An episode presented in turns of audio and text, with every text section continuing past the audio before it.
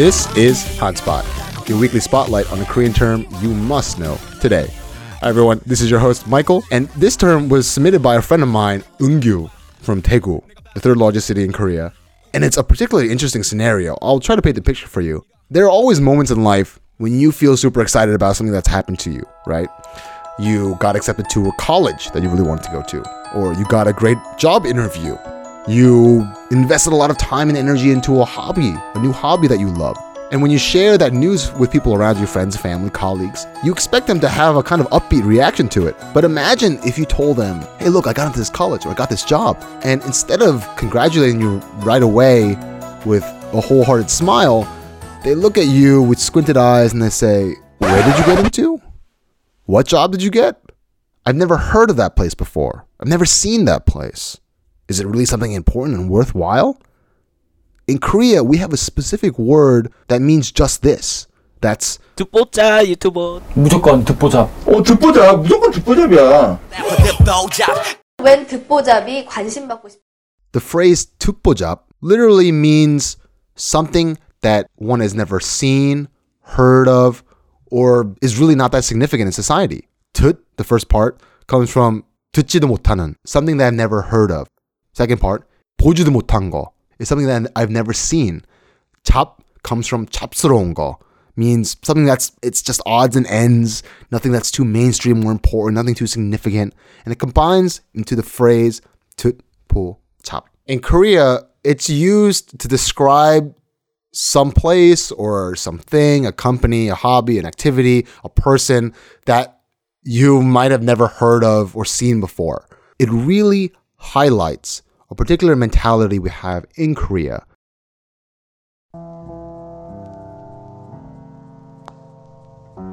If something doesn't have a high level of name value, of name recognition, of general reputation in society, it's not worth pursuing. A perfect example of this is education. This is actually where the term originated.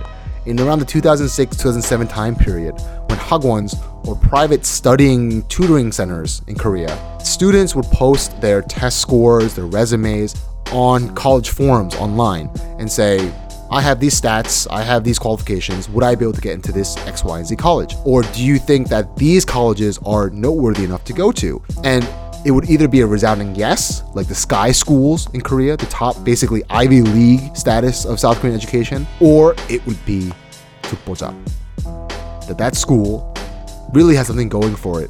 It's something that's not well known, not well attended, doesn't have a good reputation in society. It's 듣보잡, and thus it's not worthwhile of going to.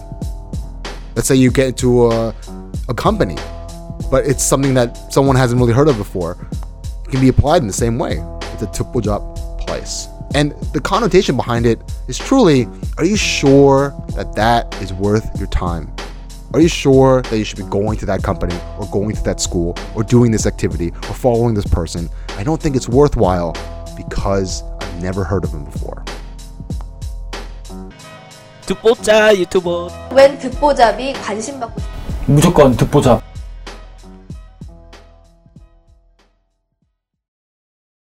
Now, to the credit of Korean general society, it's not always used in a negative way. On very, very rare occasions, people can say, oh, that sports player, he was completely 듣보잡, but then he came into the limelight and became a superstar. Or this idol, really a no-name idol, completely 듣보잡, but with this new movie, she or he has become an A-list celebrity. It can be used as a more innocent way to express surprise, that even though you didn't know about it, it warrants some new attention now. I believe, learning more and more about this term and how it's used in a variety of ways, it's very significant and important that we look at this term because of the effect it has on the general psyche, the social psyche. When you look at the way Koreans invest in education and the jobs they take, it's very common that young Koreans will not take a risk on education. And by that I mean they won't do things that aren't socially recognized as being worthwhile of time and effort. Overall, Korean society has crafted a more conservative, risk-averting environment. Until this day, even though Korea is technologically extremely advanced, the lack of startup culture in South Korea, Because if you think about it, your options, if you received a good education, of entering a big name corporation like Samsung or L G, or giving up all of that established opportunity and to create a company with absolutely no recognition, with no reputation, with no stake in general society. With the way we use the phrase triple job, it's no surprise that we choose the more conservative route.